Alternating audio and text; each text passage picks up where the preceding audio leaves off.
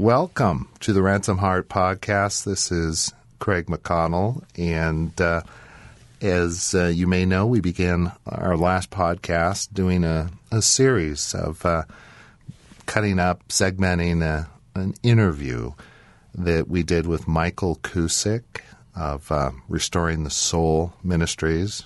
And you can find out more about Michael, his ministry of working with men and leaders, and um, by going to restoringthesoul.com.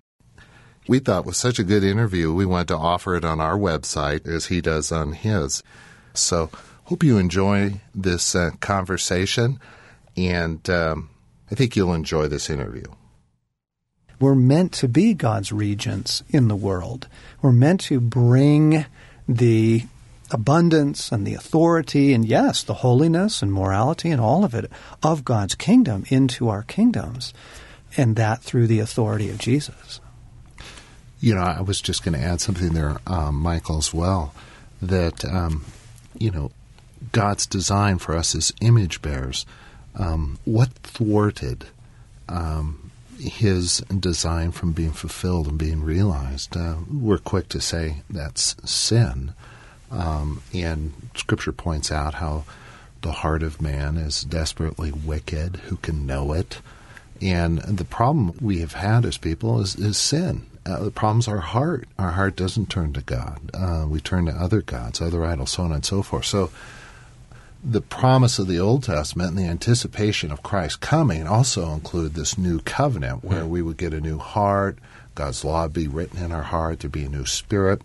And so, one of the benefits as well of the gospel that somehow has gotten lost or doesn't, um, that seems to be assaulted, is is actually one of the benefits of the gospel is we're new creatures in Christ. Mm. We have new hearts, and and the hope we have is that all that Scripture uh, kind of portrays as our life, we can actually have, because I actually can be merciful mm.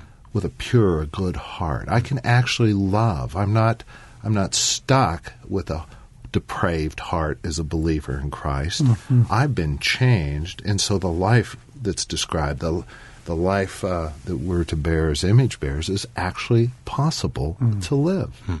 So this idea of Jeremiah seventeen nine, where people reflexively say, you know, well, I I just have a wicked heart, I can't trust myself. That's really not true for the believer in Christ. Well, it's immensely true before Christ. Yeah, no uh, doubt. But I need to point out that that passage is spoken in the Old Testament and in the New Testament. I mean, you just think about the redemption of mankind. God knows the heart's the problem. It's Jesus says it's not what goes into the mouth of man, right, but what comes out of his heart. You know, murder, adultery, all of that. God knows the heart's the problem. Do you think that he would neglect to address the deep issues yes. of the heart in his intentions to produce a genuinely holy race of people. You can't. You can't neglect the heart if you want genuine holiness. And so, you know, Paul says, for example, in Romans uh, 2, uh, that your heart has been circumcised to God. He says a Jew is not a, one outwardly. A true Jew is inward. It's a matter of the heart, and he says circumcision is, is a matter of the heart by the Spirit. Luke chapter 8, the parable of the sower and the seed. Uh, he says, but the seed that fell on good soil stands for those with a noble and good heart. I mean, it's just, this sounds like heresy to say these things, but they're deeply, deeply scriptural. And they, they make sense as well. Uh, Acts chapter 15, it says that God purified our hearts by faith. On and on it goes. In fact, you just take the example, just put wicked heart put your wicked heart into any of the admonitions given in the New Testament, right? Singing and making melodies in your wicked heart to God. You know, love one another sincerely from your wicked heart. You know, uh, where your treasure is, there your wicked heart will be. You know, I mean, just it's absurd. It's, it's, it's patently absurd. But this is another example of an impoverished gospel crippling people to live the life that they desperately want to live, and that the Scripture says you can live. Well, you can live it if you've got a new heart. Yeah. I've not heard a whole lot of sermons on the New Covenant or the Good Heart. Craig, as a pastor for 30 years at two megachurches, why do you think that is? Oh, well, I didn't believe it at that. I didn't, I mean, this is for 30 years, I, I preached um, a gospel that appealed to people um, volitionally to choose, believing that if that there was some strength in choice to follow God and to do what's right and to pick uh, love over adultery, so on and so forth. Um, but I never grappled with the reality that throughout the week, all my counseling, um, I wasn't addressing the real issue. It's it's not volitional. It's it's on the level of the heart that needs to be addressed. I wasn't trained that way in seminary. I wasn't. Uh, I was surrounded by pastors who who uh, commonly believe the heart's wicked and depraved, and and our job is to scold and pressure, manipulate, and uh, shame people into some point of guilt where they actually might be motivated to change their lives, and it never lasts. Hmm. Um, so the, the gospel of sin management yeah. that Willard talks about, Craig, how did that affect you and your own heart as a pastor, caregiver, minister? Well, early in my life, um, it was disillusioning. Coming out of seminary, I thought I'd change the world, you know, with uh, just my presentation of the gospel, that people would jump at an opportunity to be free, and that I had some gift or calling or ability to help them make that leap. Um, then I got distracted by being a part of a megachurch and just the whole idea of being a part of this massive organization, and I got distracted by just keeping it running. Real change, real transformation wasn't a part of our model. And eventually, uh, that had an effect on me. I lost my heart. Hmm. For a couple of decades, I was just a sin management guy. What did that look like when you lost your heart? Well, to hear what John is talking about in terms of an intimacy with God, to talk about a conversational intimacy with God, to talk about worship where you'd actually fall on your knees and sing and adore Him, to be moved to tears by um, people's stories and battles and victories, that was absent. Hmm. Um, heartless, just kind of flat lined, um, not experiencing great joy nor experiencing great grief, just numb, just dead. This all begs a question. How did you get your heart back? Well, a quote I've doctored up with my own personal thoughts um, are some old church father said, um, Don't tell men to go into the woods, chop down trees, make lumber, and build ships. Don't do that. Instead, tell them stories of the sea and in telling men stories of the sea, you capture their heart, and guess what they do? They go into the woods, chop down trees, make lumber, build ships. And I think John and other voices uh, were men who, through their stories, through their teaching, painted stories of the sea for me. And uh, I moved from from trying to build ships to desperately wanting the sea and whatever I could do, whatever it would take to get there. So it's it's pictures and images of life, the ocean, freedom, adventure, beauty that were painted to me by John, by other authors that pulled me out of it. Hmm. I wanted to return to the sea. Hmm. And you got your heart back. Uh, yeah, yeah, that's what, over time, that's what happened. Cool. And here at Ransomed Heart, as you teach this message of the gospel and the good heart and the new covenant, you have what you call the four streams, which are the four different ways that Christ ministered to people, and that's how you you uh, bring people along in holiness. Can you talk about the four streams, John? Yeah, I'm deeply passionate about seeing people walk with God, discover a genuine holiness, find the transformation thereafter. And so I went through a graduate program in counseling, uh, became a counselor, you know, and got in the office with people, and they're nothing like reality. to show you, uh, Jesus said, You'll know them by their fruit. It's the simplest, most helpful test I have used ever since you shall know them by their fruit. You can hold that up to a book, a movement, a philosophy, a methodology of counseling, anything. A person. Does this work, for heaven's sake? Hmm. Does it actually heal the brokenhearted and set the captive free? Does it produce genuine holiness? Does it does real lasting transformation take place?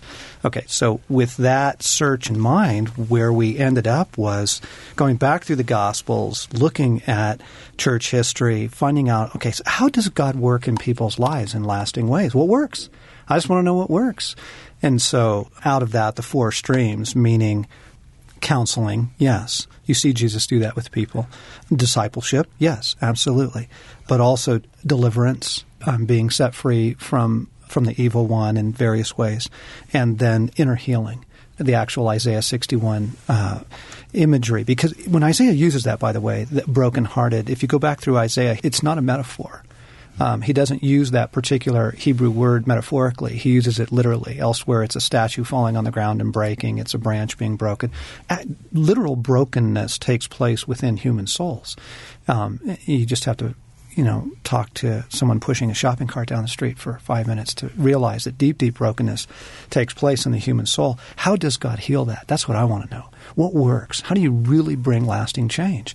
And so that led us into the four streams, the, teaching people how to tap into the ways in which God transforms lives. Because I'm telling you, discipline does not do it. Yeah. There's a place for discipline in the Christian life, but discipline does not heal people, it doesn't transform them, it doesn't set them free from spiritual bondage, wickedness, that sort of thing.